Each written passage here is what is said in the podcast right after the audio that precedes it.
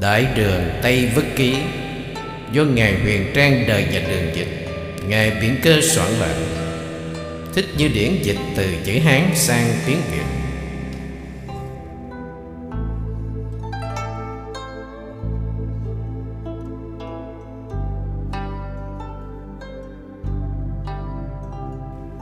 Lời tự. Quý vị đang cầm trên tay quyển Đại Đường Tây Vất Ký Được chuyển dịch từ chữ Hán sang tiếng Việt Là do kết quả của sự miệt mài dịch thuật của chúng tôi Từ ngày 24 tháng 10 năm 2003 Đến ngày 10 tháng 12 năm 2003 Tại tu viện Đa Bảo, Úc Đại Lợi Nhân mùa nhập thất lần đầu tại đây Xin tạ ơn Tam Bảo đã chiếu soi cho chúng con để lần dò từng câu văn, từng ý chữ mà Ngài huyền trang. Một bậc danh tăng đời đường đã thể hiện trọn vẹn hết tâm ý khi đi chiêm bái, học hỏi và ghi lại nơi thánh địa rồng rã trong 17 năm trời. Để rồi về lại kinh đô Tràng An với 657 bộ kinh bằng chữ Phạn. Ngài trải qua 110 nước và về sau cùng 100 vị cao tăng học giả đương thời dưới quyền chủ tọa của Ngài. Phiên dịch suốt trong vòng 19 năm kể từ khi Ngài về lại Tràng An Trung Quốc vào ngày 24 tháng Giêng năm 645, năm trinh quán thứ 19 đời nhà đường. Ngài lên đường ra đi khỏi Trung Quốc vào năm trinh quán thứ ba đời nhà đường, tức năm 628. Lúc ấy Ngài đã 33 tuổi. Như vậy, Ngài sinh vào năm 595 và Ngài thị tịch vào ngày mồng 5 tháng 2 năm 664 tại Ngọc Hoa Cung, hưởng thọ 69 tuổi. Ngài về lại Kinh Đô đúng 50 tuổi và chủ trì phiên dịch trong 19 năm ròng rã như thế và ngày nay, Ngài đã để lại cho hậu thế một gia tài pháp bảo vô giá, mà Đông Tây Kim Cổ khó có người thứ hai sánh kịp. Đây là một tập sách gồm 12 quyển và hai lời tựa được đăng trong Đại Chánh Tân Tu Đại Tạng Kinh quyển thứ 51 thuộc sử truyện. Bộ thứ ba từ trang 867 đến trang 948 theo thứ tự kinh văn số 2087. Chỉ có 81 trang kinh mà chúng tôi phải dịch ròng rã gần 2 tháng dài. Mỗi ngày từ 5 đến 6 tiếng đồng hồ và kết quả là hơn 460 trang sách khổ A5 và gồm 127.264 chữ như quý vị đang đọc. Đại Tạng Kinh không chỉ có một quyển mà cả một trăm quyển như thế. Mỗi quyển dày từ một ngàn đến hai ngàn trang. Nếu một người để cả một đời ra đọc chưa chắc gì đã hết. Đừng nói đến vấn đề phiên dịch. Bây giờ Phật giáo Việt Nam đã bắt đầu cho phiên dịch nhiều phần từ kinh, luật luận trong Đại Tạng Kinh ra tiếng Việt. Trong đó phải nói rằng về phần kinh văn, Hòa Thượng Thích Trí Tịnh, Cố Đại Lão Hòa Thượng Thích Trí Nghiêm, Cố Hòa Thượng Thích Thiện Siêu, Cố Hòa Thượng Thích Huệ Hưng đã đóng góp dịch thuật phần chính. Về luật tạng có Cố Hòa Thượng Thích Hành Trụ, Cố Hòa Thượng Thích Thiện Hòa, Cố Hòa Thượng Thích Trí Thủ, Cố Hòa Thượng Thích Trí Minh, Hòa Thượng Thích Động Minh, vân vân. Về luận tạng có Cố Hòa Thượng Thích Khánh Anh, Cố Hòa Thượng Thích Thiện Hoa, Cố Hòa Thượng Thích Trí Thụ, Cố Hòa Thượng Thích Thiện Siêu, Cố Hòa Thượng Thích Thanh Kiểm, Cố Hòa Thượng Thích Trung Quán, Cố Hòa Thượng Thích Đức Niệm, Cố Thượng Tọa Thích Viên Đức, Cố Sư Bà Thích Nữ Như Thanh, Cố Sư Bà Thích Nữ Diệu Không, vân vân đã đóng góp phần mình không nhỏ cho vấn đề phiên dịch từng loại như thế. Riêng phần Kinh Tạng Pali do Hòa Thượng Thích Minh Châu đã dịch gần xong tất cả kinh văn, phần luật và luận do chư Tôn Đức trưởng lão thuộc Phật giáo Nguyên Thủy phiên dịch. Hòa Thượng Thích Tịnh Hạnh người chủ trương một đại tạng kinh Việt Nam đã đang và sẽ cho Tăng Ni phiên dịch những phần còn lại rồi sang định trước sau để hình thành. Hiện nay Hòa Thượng đã cho xuất bản được 10 bộ. Một bộ đại tạng kinh Việt Nam được hình thành trọn vẹn chắc phải 200 bộ như thế. Mỗi bộ dày chừng 1.000 đến 2.000 trang. Riêng bộ đại đường Tây Vức Ký này sẽ dĩ chúng tôi dịch trước vì nghĩ rằng Chính đây là tấm bản đồ đầy đủ nhất, chi ly nhất mà đương thời từ năm 628 đến năm 645 tại Ấn Độ và Trung Hoa chưa có một người nào viết được một sử bộ Phật giáo như thế. Đây là kết quả của 17 năm trường mà Ngài Huyền Trang đã ở tại Ấn Độ. Đi đến đâu Ngài cũng ghi lại từ khí hậu, phong thổ cho đến tập quán và nhất là những câu chuyện liên quan đến cuộc đời Đức Phật cũng như chư vị Bồ Tát A-la-hán. Số nước mà Ngài đã đi qua là 110 nước. Ngày nay chúng ta có thể gọi là những tiểu bang vì ngày xưa mỗi một vùng có một ông vua nhỏ hoặc tù trưởng đứng đầu. Còn ngày nay Ấn Độ chỉ còn một nước mà thôi. Chung quanh đó có một số nước ngoài Ấn Độ như Ba Tư, Kashmir, Tân Cương vân vân là những nước lớn ta có thể kể riêng. Nhưng tụ trung chỉ đi bộ và dùng voi ngựa mà vượt qua được những chặng đường dài gần 50.000 dặm ấy thì quả thật thế gian này chỉ có một không hai. Nhờ bản đồ hành hương của Ngài qua truyện đại đường Tây Vức Ký này mà những nhà học giả, những nhà khảo cổ người Âu Châu mới tìm đến Ấn Độ để xác nhận, tìm kiếm những di tích ấy vào cuối thế kỷ thứ 18 và cho đến nay thì bốn thánh địa căn bản của Đức Phật từ khi đản sinh cho đến khi thành đạo, thuyết pháp lần đầu tiên và thị tịch Đại Niết Bàn đã rõ ràng. Bây giờ các nhà khảo cổ học người Nhật Bản vẫn còn đang tiếp tục tìm kiếm các di tích cũ ngày xưa, cách đây 2.547 năm về trước. Tất cả đều nhờ vào công đức của Ngài Huyền Trang, đã vẽ cho chúng ta một tấm bản đồ cách đây 1.375 năm. 2003-628 là năm mà Ngài Huyền Trang 33 tuổi bắt đầu sang Ấn Độ. Đây là một tấm bản đồ cũ nhất trong tất cả những tấm bản đồ của thế giới hiện nay. Đại đường Tây Vức Ký này được dịch sang tiếng Anh, tiếng Đức, tiếng Nga và tiếng Việt hình như đây là bản đầu tiên. Vì cho đến nay chúng tôi vẫn chưa đọc được một bản nào mô tả tỉ mỉ như thế. Gần đây chúng tôi có đọc được quyển Đường Tam Tạng Thỉnh Kinh của nhà văn Võ Đình Cường tái bản lần thứ ba năm 2000 thì mới biết ngày 7 tháng 5 năm 1960 ông đã cho xuất bản cuốn Huyền Trang nhưng lúc ấy tại quê nhà tôi chưa có cơ duyên đọc đến. Căn cứ theo lời tựa lần thứ nhất xuất bản vào năm 1960 được biết rằng nhà văn Võ Đình Cường dùng tài liệu của học giả Lương Khải Siêu người Trung Hoa soạn và nhờ cố hòa thượng thích thiện siêu. Cố hòa thượng thích trí thủ dịch tài liệu ấy ra tiếng Việt. Nhưng phần mình, nhà văn không cho biết ông đã căn cứ vào tài liệu nào để viết. Dĩ nhiên phải có tài liệu chính trong tay, ông mới hoàn thành tác phẩm ấy được. Vì đây là một nhân vật lịch sử chứ không phải giả sử hoặc huyền sử, cho nên chúng ta phải làm sáng danh điều này. Nhân nghiên cứu để viết lời tựa cho quyển sách quan trọng này, chúng tôi mới thấy bài dịch của lời tựa vua Đường Thái Tông đã viết vào năm 648 gồm 780 chữ mà Ngài Trí Thủ và Ngài Thiện Siêu đã dịch ra tiếng Việt thật tuyệt vời. Nay chúng tôi xin trích đăng lại cho đủ ba lời tựa cho phần đầu của dịch phẩm này. Trong chương 5, phần thứ 16, về việc phiên dịch kinh điển, nhà văn Võ Đình Cường viết như sau. Mùa thu năm sau, phụng mệnh vua Thái Tông, Ngài thuật cho một đệ tử là biển cơ chép lại cuộc Tây Du của Ngài trong 17 năm trải dài qua 138 nước một cách tường tận. Ở đây có thể phân tích một vài việc như sau. Có một điều chúng tôi thắc mắc là, Ngài Tam Tạng Pháp Sư Huyền Trang phụng chiếu dịch quyển này. Tại sao Ngài phải dịch? Đã ra phải nói là Ngài soạn mới đúng. Khi viết lại chắc Ngài phải viết bằng chữ Hán. Nghĩa là đi đến đâu Ngài chép đến đó. Chứ sau 17 năm về lại Trung Quốc, làm sao nhớ hết mà kể lại cho Ngài biển cơ soạn lại. Và một điều khó hiểu nữa là không lẽ Ngài viết bằng chữ Phạn? Chắc chắn là không.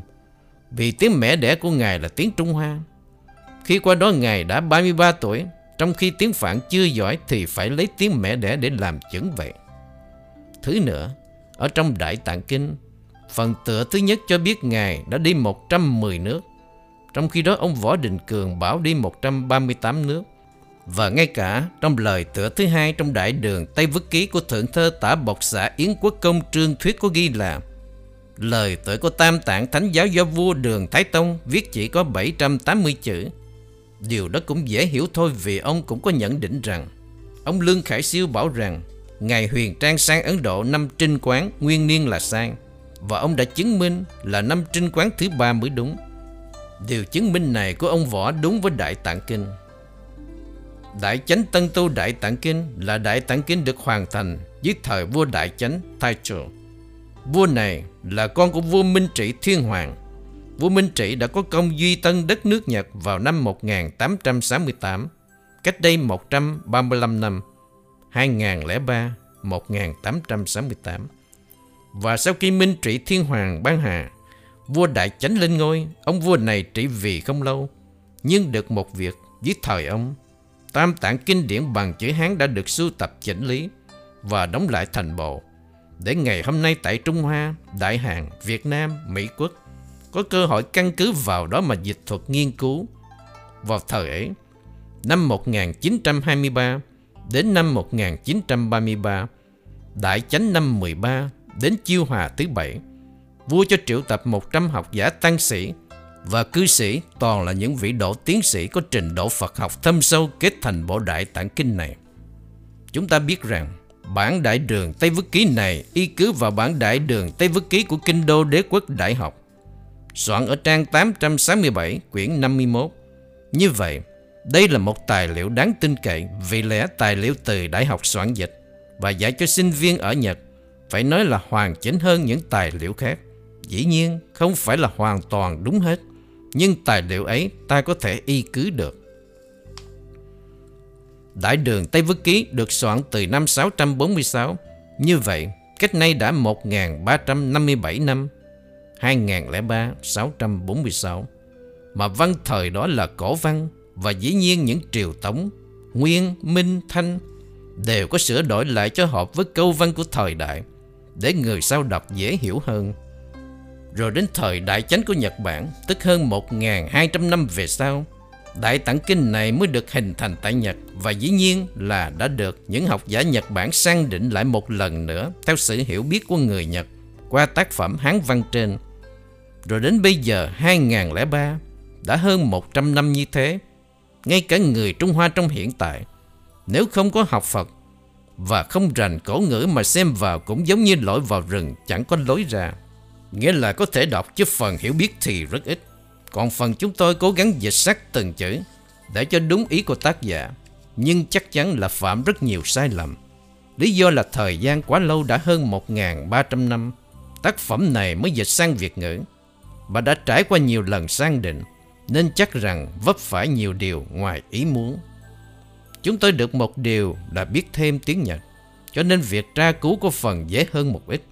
Riêng chữ Hán nào không rõ thì phải tra từ điển cùng với thầy Đồng Văn để làm cho rõ nghĩa trước khi dịch. Thầy Đồng Văn biết nhiều chữ Hán và đã tốt nghiệp tiến sĩ Phật học ở Ấn Độ năm 2001 tại Đại học New Delhi. Nên những phong tục tập quán và địa danh thầy ấy tương đối rành rẽ. Sau khi dịch xong, chúng tôi trao qua Hòa Thượng Thích Bảo Lạc, bào huynh của tôi cũng đã tốt nghiệp Đại học Phật giáo Thiền Tào Động tại Nhật để xem lại cho thật kỹ một lần nữa trước khi cho in thành sách. Cho nên có thể tin tưởng thêm một phần lớn của dịch phẩm này. Thêm vào đó, hạnh giới là đệ tử xuất gia của tôi cũng mới vừa tốt nghiệp tiến sĩ triết học về tôn giáo và ngôn ngữ học tại Đại học Hanover, Đức Quốc. Cũng đã phụ lực trong việc đánh máy, tham cứu bài vở trong khi dịch để dịch phẩm này được thành hình. Dịch phẩm này được thành tựu cũng không thiếu phần đóng góp của thầy Tông Nghiêm, người Mã Lai, cao học Phật học và chú Hạnh Tuệ Thủy Giả đã trợ lực cho sư phụ trong việc dịch thuật. Vốn là điều cần trì chí mà sức khỏe con người có giới hạn. Phải đầy đủ thời gian cũng như hoàn cảnh xung quanh tốt thì mới hoàn thành được dịch phẩm này.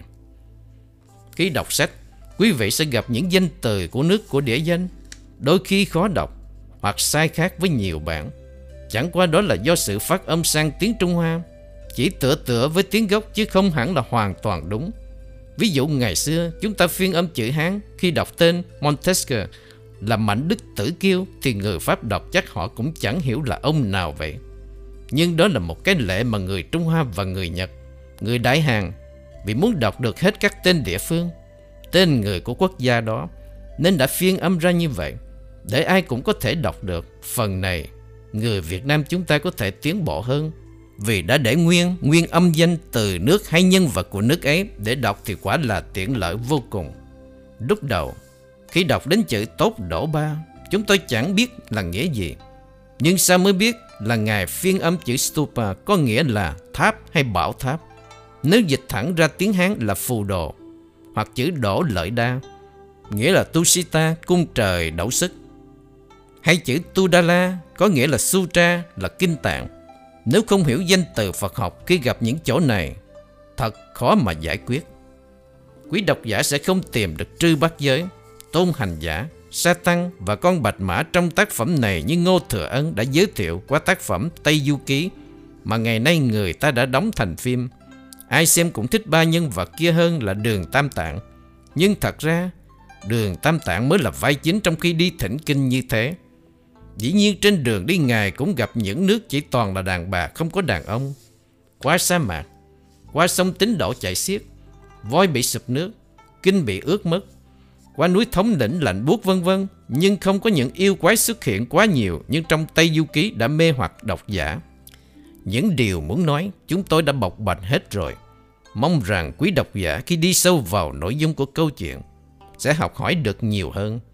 Tiện đây, chúng tôi cũng xin phép tác giả họ võ của quyển Huyền Trang và quyển Đường Tam Tạng Thỉnh Kinh cho in lại bài dịch ra tiếng Việt về lời tựa của Đại Đường Tam Tạng Thánh Giáo của vua Đường Thái Tông mà Cố Hòa Thượng Thích Trí Thủ và Cố Hòa Thượng Thích Thiện Siêu đã dịch năm 1960 để độc giả lãm tượng. Cuối cùng, đại chúng tại tu viện Đa Bảo gồm 5 người đến từ Đức. Đã ở đây gần 3 tháng dưới sự chăm sóc của Hòa Thượng Thích Bảo Lạc và Thầy Phổ Hưng cũng như quý cô và quý Phật tử chùa Pháp Bảo ở Sydney. Xin đa tạ thâm ân đó. Nếu không có sự trợ duyên này thì phần nhập thất, dịch kinh và tu học khó thành tựu được. Dịch kinh công đức thù thắng hạnh, vô biên thắng phước đều hồi hướng, khắp nguyện chúng sanh trong Pháp giới đều được vãng sanh về cực lạc. Viết xong ngày 15 tháng 12 năm 2003 tại tu viện Đa Bảo, Úc Đại Lợi, nhân mùa nhập thất, thích như điện.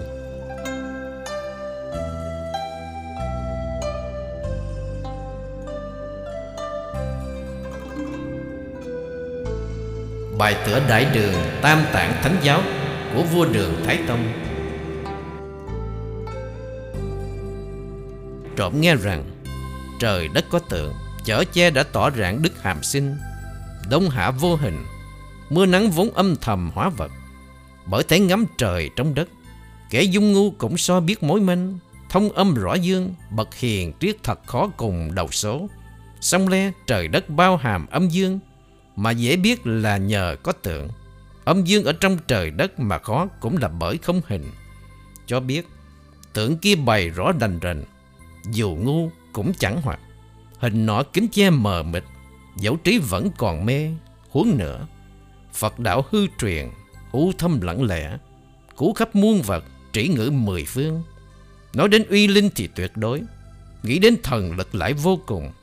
Lớn thì bao la ngoài vũ trụ, Nhỏ thì thâu rút trong hào ly, Không diệt không sanh. Trải ngàn kiếp mà chẳng cổ Như ẩn như hiện. Diễn trăm phút mãi đến nay, Đảo cả sâu huyền. Nói theo mà chẳng biết đâu là bờ mé, Pháp màu thẩm lặng. Kiếm tìm cũng chẳng thấu đến căn nguyên. Cho nên những kẻ phàm phu ngu xuẩn, Dung tục tầm thường, Nghe đến há không nghi hoặc được ư. Song Phật giáo khởi hưng, Nền tảng xây từ Tây Độ. Hán đình bảo mộng từ quan chiếu đến Đông Phương. Nhớ ngày xưa hình tích vừa phân, Chưa nói ra, Người đều cảm hóa. Vả lúc trước Phật còn tại thế, Ngửa trong đức ai chẳng tuân theo, Kịp đến khi ẩn bóng quy chân, Dung quan cách biệt, Ánh vàng mờ tối. Ba ngàn cõi chẳng chiếu hào quang. Ngọc tượng phô bày, Bốn tám tượng luống trơ hình dạng. Từ đó kim ngôn lan khắp, Cứu vạn loài thoát khỏi tam đồ. Di huấn truyền xa, Dẫn chúng sinh đều lên thập địa. Nhưng mà chân giáo khó tin, Được mấy kẻ nhất tâm quy ngưỡng. Tạp học dễ tập, nào ai hay phân biệt chánh tà, Vì thế không luận, hữu luận. Quen thói tục, tranh thị, tranh phi, Đại thừa, tiểu thừa. Phải tùy thời thoạt si, thoạt thịnh. Nay Pháp Sư Huyền Trang là bậc lãnh tụ chống thiền môn. Nhỏ đà linh mẫn, Tâm tam không, Sớm tỉnh ngộ từ xưa, Lớn lại thần tình, Tánh tứ nhẫn trước bao hàm đủ cả. Gió tùng trăng nước, Chưa đủ ví thanh hoa, Tuyết sáng ngọc trong, Khó so bằng tư chất. Vậy nên trí suốt thông không bị gì hệ lụy. Thần xoay thấu cả những việc chưa thành. Vượt sáu trần xa hẳn lao lung Tộc thiên cổ không ai sánh kịp. Đủ tâm nội cảnh, Thương chánh pháp suy vi, Chú ý huyền môn, Buồn thâm văn sai uyển. Nghĩ muốn chia điều trả lý, Mở rộng chỗ học xưa, Bỏ ngụy thêm chân, Khai thông kẻ hậu tấn. Vậy nên lòng trong đất tịnh, Thân đến cõi Tây, Mạo hiểm nghìn trùng Sông pha chiếc bóng. Ban mai tuyết phủ, Đất mất đường đi, Chiều xế cát bay, Trời mờ lối tới. Muôn dặm non sông, Vén mây mù mà tiến bước. Trăm tầng nắng rét Đạp xương tuyết để lên đường. Nặng lòng thành coi nhẹ gian lao. Mạnh chí quyết sở cầu Nguyễn Đạt. Châu Du Tây vứt mười lẻ bảy năm. Trải khắp đạo tràng tham cầu chánh giáo. Sông lâm bát thủy. Suy nếm mùi thiền. Lộc uyển thú phong thánh cảnh. Vân chí ngôn của đấng thiên thánh. Lãnh chân giáo với bậc thượng hiền. Tìm thấu cỡ màu. Tinh cùng nghĩa áo Đạo nhất thừa cùng năm lực bộ Đầy dãy tâm điền Văn bát tạng với ba hòm kinh Dập dồn khẩu hại những nước đã kinh lịch đi qua tóm thâu được 8 tạng kinh văn gồm có 657 bộ đem về dịch truyền bá khắp Trung Quốc để tuyên dương thắng nghĩa. Dẫn mây lành ở nơi Tây Vức rưới mưa pháp vào chúng đông thủy. Thánh giáo khuyết mà lại toàn, thương sinh tội mà lại phúc. Dập tắt ngọn lửa nồng hỏa trạch, dắt khỏi đường mê. Lắng trong làng sóng dục ái hà, đồng lên bờ giác. Thế mới biết ác do nghiệp trụy, thiện bởi duyên thăng, cái cớ thân hay trụy đều chỉ tại lòng người. Ví như quế mọc trên đỉnh cao Sương móc mới thấm nhường được ngọn. Sen xanh trong nước biết bụi nhơ có vấy bợn đến hoa Đó không phải là tánh sen tự sạch. Chất quế vốn trinh chỉ bởi ở tại nơi cao Nên vật hèn không thể lụy. Nương vào chúng tịnh, Nên loại bẩn khó làm nhơ. Kìa, như cây cỏ vô tri, Còn phải nhờ thiện mới lên thiện.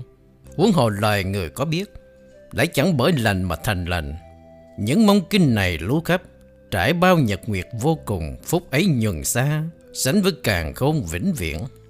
Bản dịch của Cố Hòa Thượng Thích Trí Thủ Và Cố Hòa Thượng Thích Thiện Siêu, Sài Gòn ngày 7 tháng 5 năm 1960 Chú thích. Tam không Không vô tướng vô tác Ba môn giải thoát. Tứ nhẫn. Trong kinh tư ích về phẩm tứ nhẫn nói, Bồ Tát có bốn pháp nhẫn để tiêu trừ tội phá giới. Một là vô sanh nhẫn, Hai là vô diệt pháp nhẫn, Ba là nhân duyên nhẫn, Bốn vô trú nhẫn. Các vị Bồ Tát quan sát bốn điều nhẫn này Khi chứng được thì tội phá giới thảy được tiêu trừ. Bát Thụy. Tên tám con sông lớn Ấn Độ Trong kinh Niết Bàn về phẩm trường thọ nói rằng Phật bảo Ngài Ca Diếp như tám con sông lớn Một, Hằng Hà hai Cát Ma La ba Bát La bốn A Di La Bật Đề năm Ma Hà sáu Tân Đầu bảy Bát Xoa tám Tất Đà đều chảy về biển cả. Khẩu hải. Ý nói khẩu thuyết thao như sóng biển. Tám tạng. Đại, tiểu mỗi thừa đều có bốn tạng là kinh, luật, luận, tụng.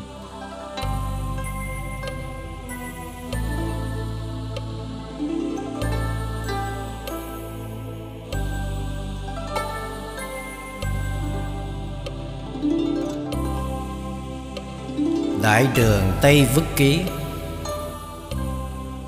Đại Chánh Tân Tu. Đại Tạng Kinh quyển thứ 51 thuộc Sử truyện bộ thứ 3 từ trang 867 đến trang 948 gồm 12 quyển do Ngài Huyền Trang đời nhà đường dịch, Ngài Biển Cơ soạn lại. Sa môn Thích Như Điển, phương trưởng chùa Viên Giác Đức Quốc, dịch từ tiếng Hán sang tiếng Việt. Từ ngày 24 tháng 10 năm 2003 tại tu viện Đa Bảo, Úc Đại Lợi. Trong mùa nhập thất với sự trợ dịch của tỳ kheo thích đồng văn, tỳ kheo thích hạnh giới, thứ tự kinh văn số 2087.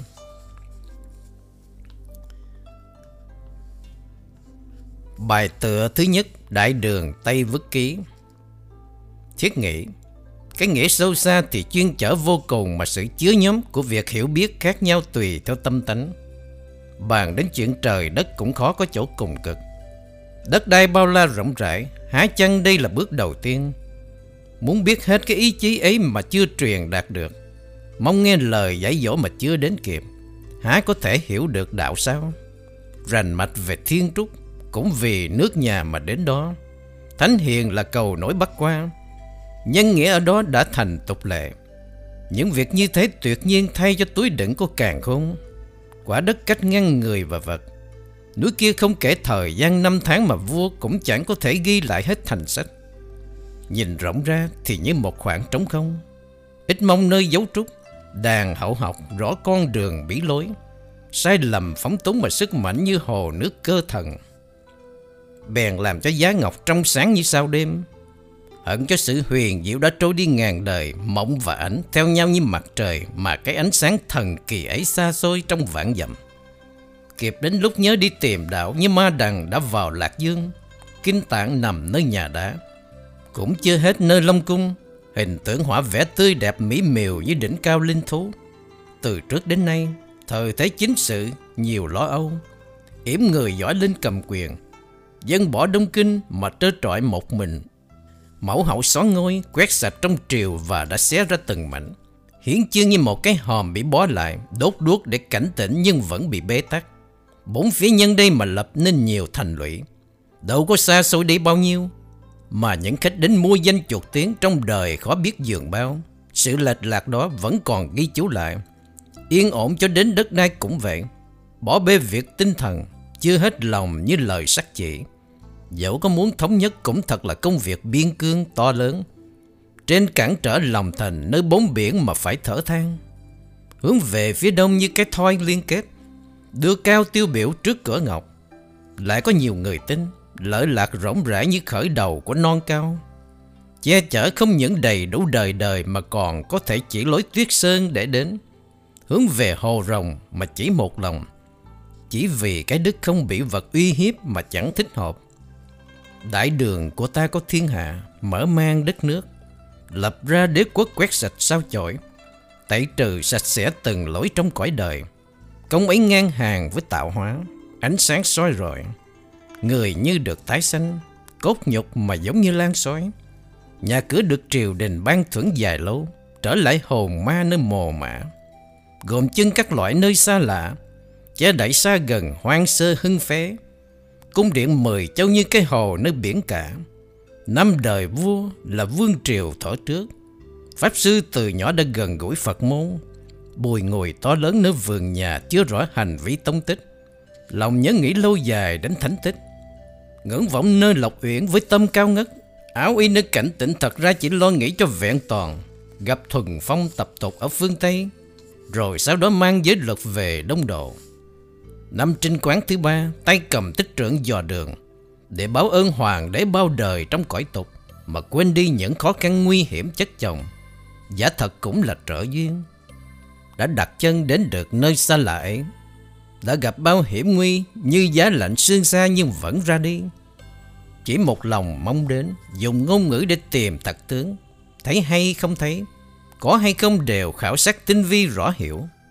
Nghe hay chẳng nghe bởi vì việc sanh diệt mở bày sự nghi ngờ như biển cả đã giác ngộ cho bao nhiêu kẻ còn mê. Tất cả đều nằm nơi kinh điển, lời nói không cùng nên cúi đầu trước thánh tích.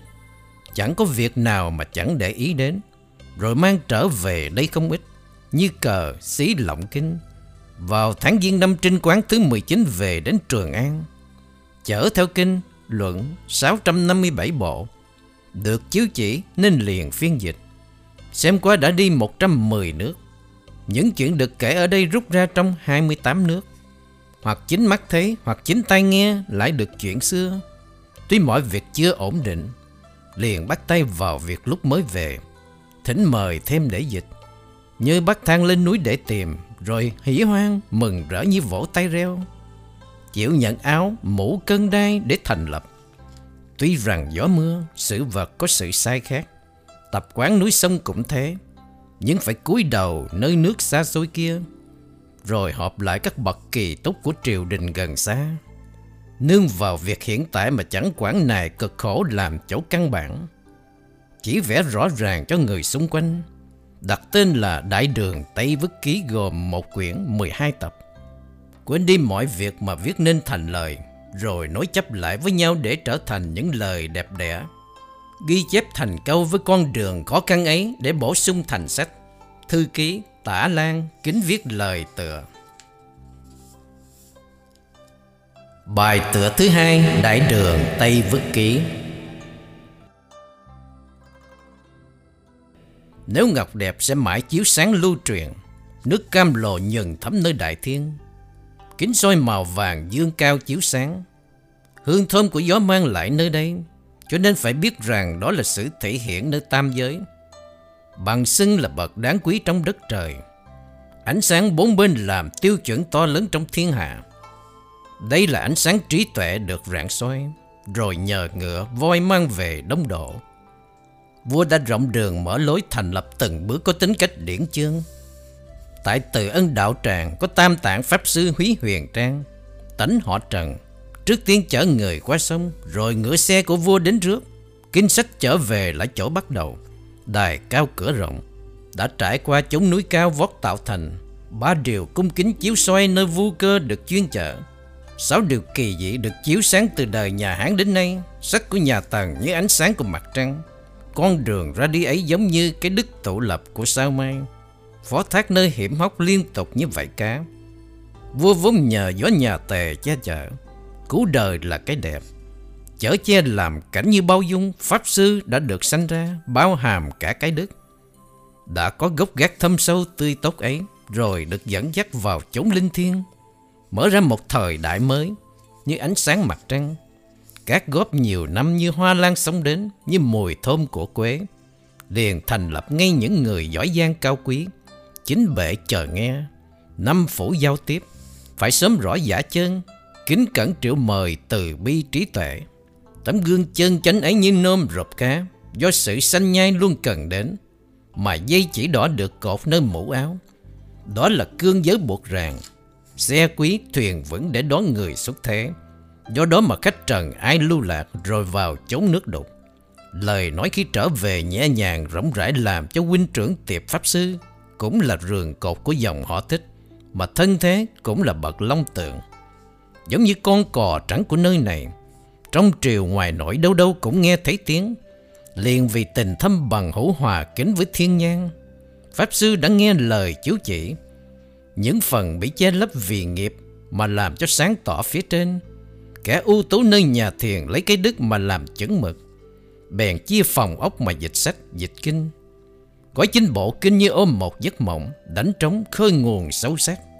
Cúi đầu bốn hướng mà cầu từ đây biên thành Chuyến ra đi qua việc hiểu biết mà đàm luận. Đến được nhiều nơi như lòng đã thổn thức và việc ấy đã thành công. Có thể hoàn tất như trời đất mới bắt đầu ngày tháng. Tiếp xúc với sự vi diệu của thần linh, Ai ai cũng đều vui vẻ Để phát huy sự linh thiêng ấy. Đây là lời vàng mở đầu, nhưng mùa thu lạnh sương tuyết tràn đầy. Ngọc Bính vừa thắt vào cũng giống như sương kia ẩn tính nước. Nếu gặp bánh xe chuyển động dẫu như biết được dây đàn, Rót nước vào bình nghe rõ tiếng. Thuyền hư trôi nổi đi xa mà gặp được đất liền. Thì trước tiên phải lo cho cái bụng đã xa rời làng xóm. Nổi trôi ở một góc xa xôi, Xa rời cố quốc, cho nên nói rằng, Ngày xưa nghe người họ cẩu cùng tám con rồng, Còn nay thì thấy được cửa nhà họ Trần. Người luôn biết nhiều nơi lạ Và nay chép lại những lời thành thật này. Pháp sư từ nhỏ đến lớn, có cái tâm sâu sắc lúc ra đi tìm chân lý. Danh ấy vẫn còn lưu lại ngày sau. Đem kinh sách về Tiếng hay đồn khắp đó đây mà vẫn không quên gốc gác. Bẻ hoa làm đau sự thật Nên có sự học hỏi sai khác giữa Nam và Bắc. Đúng sai chia rõ Lời xưa như thế Hãy dùng cái tốt là chuyện hiển nhiên. Hoặc sợ sự tuyển dịch dẫm chân lên nhau Chưa có thể đi sâu hơn. Muốn xông hương lời văn và sẽ để mắt vào nơi Long Cung nữa. Đó là cái đức tuyệt luân, đã đến thời kỳ làm cho rõ cái ý, nên đã chống tích trưởng, mặc pháp y, lần dò theo biên giới. Đây là do sự mong muốn của Ngài. Vượt qua núi cao thẳng đến nơi thánh tích. Sông đất nối dài qua nhiều nguy hiểm. Nếu không có nguyện vọng rộng lớn thì không thể đi xa, nên đã nương theo Ngài Pháp Hiển mà đến dùng bước chân của mình đến đó để nghiên cứu hoàn thành, ngay cả tiếng địa phương cũng thông suốt tìm cầu học hỏi mọi lẽ huyền vi và sự vi diệu vô cùng ấy cũng đã gặp. Văn từ ấy như con hạt vàng mang về từ thiên trúc. Lời kinh còn ghi trên lá bối mang về chỉnh trang lại. Thái Tông Văn Hoàng đế đã ngự đến bằng xe vàng, mang kinh điển đặt lên chỗ quý, chở đi cẩn thận rồi quanh khắp điện vua. Qua chỗ hiểu biết sắp đặt cho chỗ ăn chỗ ở, rồi tự tay ban bố chu cấp cho người tiếp tục cúi đầu bày vẽ chỗ sáng suốt hiểu biết và vua đã ban cho lời tựa cho tam tạng thánh giáo có 780 chữ. Nay vẫn còn tồn tại lời thuật của thánh ý. Trong đó có 579 chữ nhằm tán dương sự huyền diệu của kinh thơ và nêu cao ý chỉ. Như một vệt sáng để chim có thể bay về rừng. Mà ánh sáng ấy đã phát xuất từ non linh thú, há việc ấy đã giáng lâm. Phụng chiếu phiên dịch bản chữ phản gồm 657 bộ qua việc thấy, nghe, biết về những tục lệ khác ấy, chẳng mất tính chất đặc thù và để dư cách trở. Nhân đây làm lời tựa vào ngày mồng 1 để bắt đầu cho sự hiểu biết giáo lý ấy mà viết lên đại đường Tây Vức Ký gồm 12 quyển, biên chép sao lục những điển tích, cũng như những gốc gác rõ ràng. Lời nói ấy không một nét vẫn còn ở lại nơi này. Thượng thơ tả bọc xạ Yến Quốc Công, Trương Thuyết Soạn.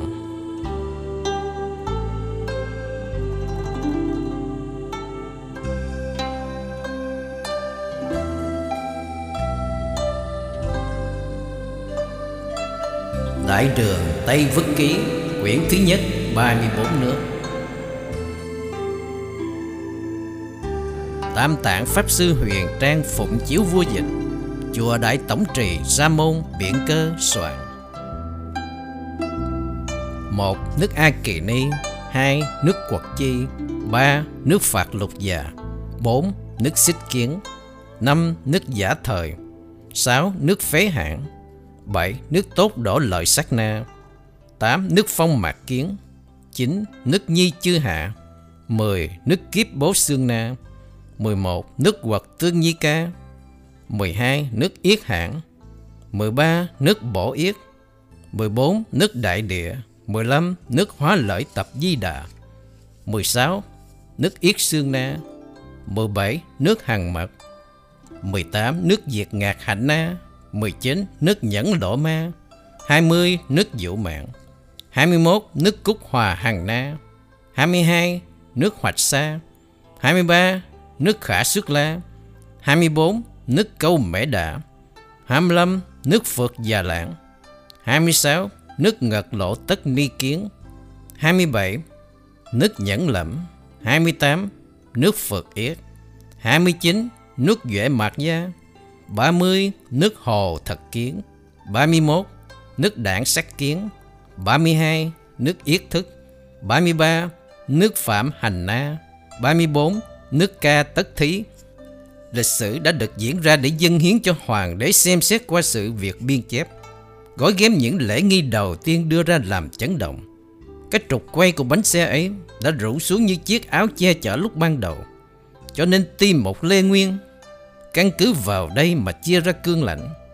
Huống hồ nhà đường nhận được mệnh trời từ vua Nghiêu. Ánh sáng ấy đã nhường thấm bốn bể. Nhà ngu, nhà vũ đã thêm vào đĩa đồ. Cái đức ấy đã nhường khắp nơi chính cõi. Từ ấy đến nay, Những việc có không đều ghi nơi sách vở. Sang nghe nơi phía trước đã sửa đổi Và sự nghe biết ấy ghi lại thành sự. Đó chẳng phải là lúc gặp đạo vận vô vi sao? Đại đường của chúng ta tối cao trong trời đất, Thừa thời cơ nắm lấy vận mệnh đã từ lâu. 16 nơi họp thành cung nội 43 đời vua liên tiếp chiếu soi. Sự huyền hóa ấy chan hòa khắp chốn. Gió lành mở cửa, Cùng càng khôn chuyến chợ Mưa móc nhuần thấm cỏ cây, Làm hưng thịnh phía đông Và người phía tây phải triều cống. Sáng nghiệp ấy chưa hoàn toàn thống nhất, Nhưng đã trừ sạch những loạn quân phản chánh. Việc ấy đã hơn hẳn những vị vua đời trước. Bí như văn hiến cùng cung cách trị nước đã thành công. Chẳng ghi chép vào đây cũng không phải là sự tán dương không to lớn. Không được sự soi sáng thì làm sao nghiệp đế lại vững bền?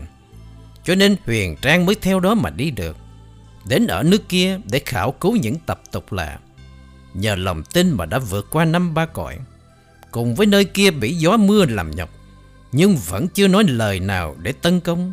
Đã tự mình vượt qua quan ải, mới đến được các nơi ở Thiên Trúc. Chỗ ấy chứa đầy tục lệ khác ta, đều là những nơi chưa hề quen biết, hoặc thừa lúc gió bất mà thấm vào lời dạy. Đó là do sự huân tập của người, nói lên sự thật nơi cửa miệng.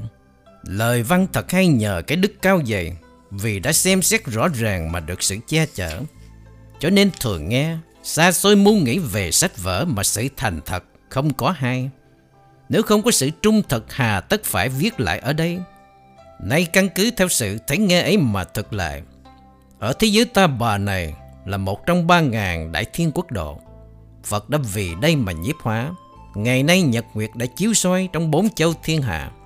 Căn cứ vào trong ba ngàn đại thiên thế giới ấy, chư Phật Thế Tôn đều vì đó mà giáo hóa. Hiện đang sanh, hiện đang diệt.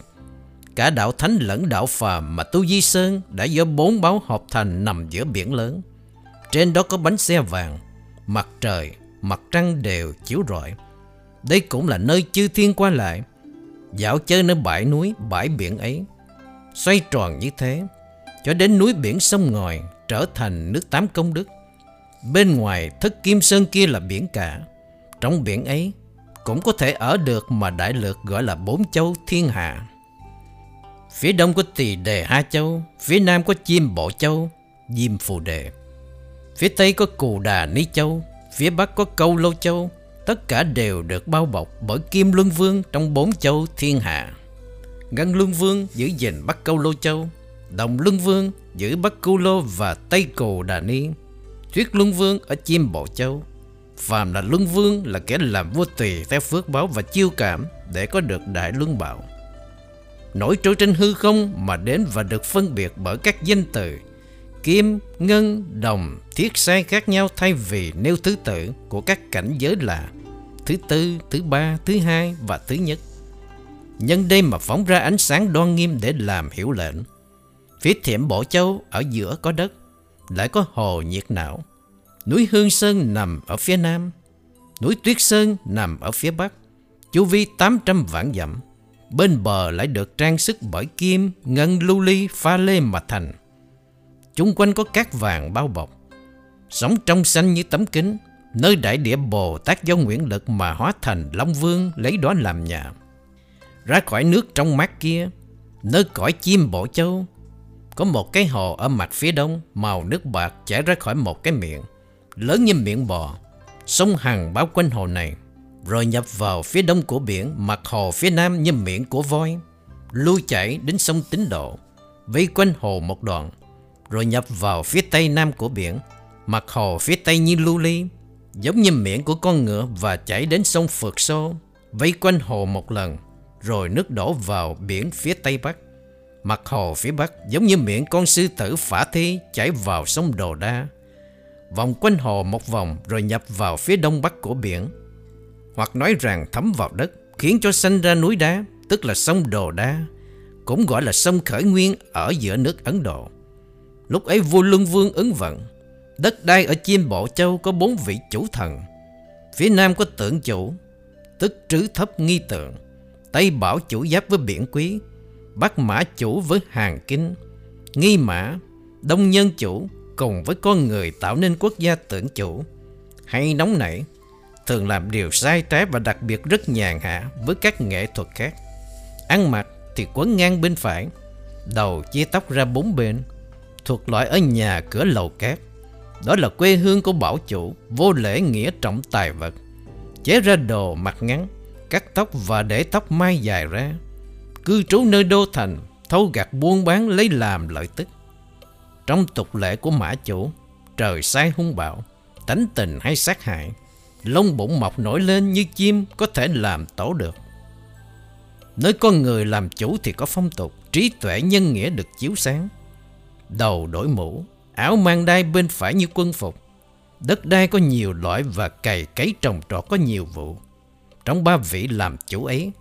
Phong tục phương Đông đứng đầu. Họ ở nơi phòng ốc và cửa nhà hướng về phía đông.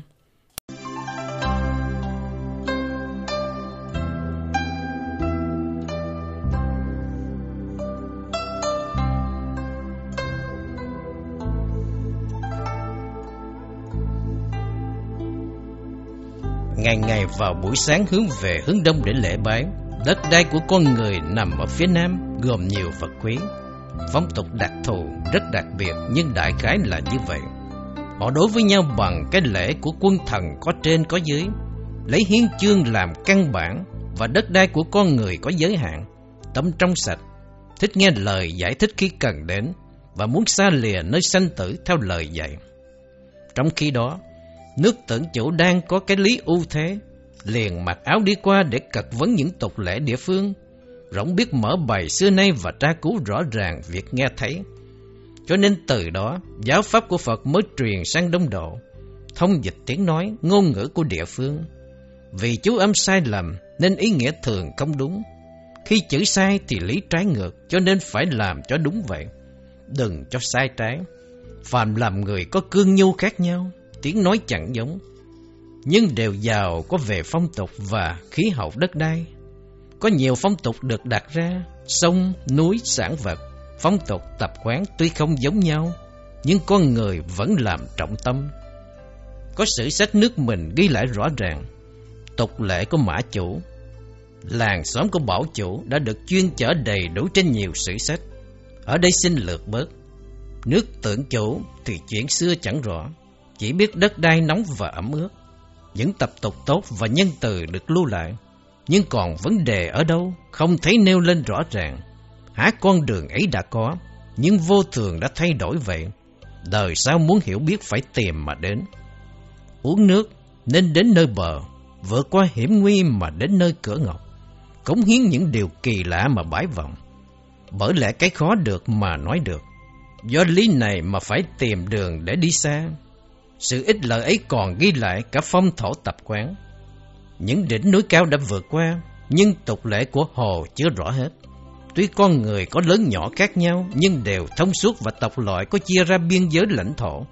Đại khái về phong thổ, ăn mặc, xây dựng thành ấp, mùa màng trồng trọt ruộng vườn, gia súc, tánh tình hay quý trọng tiền tài. Có nơi tục lệ lại coi nhẹ nhân nghĩa, giá thú không lễ nghi, tôn ti chẳng có, có nơi trọng đàn bà, còn đàn ông thì không được trọng dụng. Chết thì thiếu, hài cốt còn vô số. Có chỗ thì mặc bối thang, tai cắt, tóc ngắn, mặt xà rống, giết hại súc vật để cúng tế thần linh. Đồ thì mặc nhiều lớp, hung ác, hèn hạ. Những phong tục như thế đều giản lược bớt. Chỉ tuyển ra một vài tập quán với những chính sách đặc thù được chế ra. Do từng địa phương khác biệt, sau đây sẽ ghi lại những phong tục ngôn ngữ của Ấn Độ để xướng danh đất nước này cho những người gần xa. Đầu tiên là nước A Kỳ Ni. Nước A Kỳ Ni đông tây hơn 600 dặm, nam bắc hơn 400 dặm, chu vi của thủ đô 67 dặm.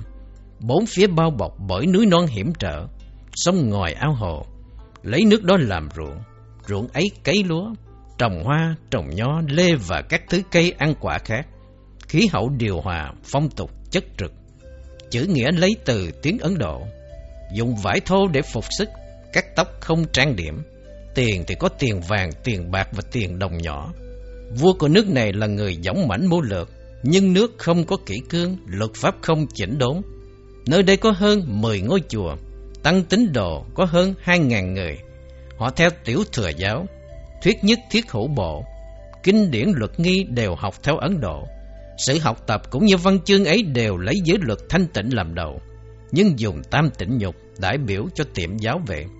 Từ đây đi đến phía tây nam 200 dặm hơn, phải qua một núi nhỏ, hai con sông lớn.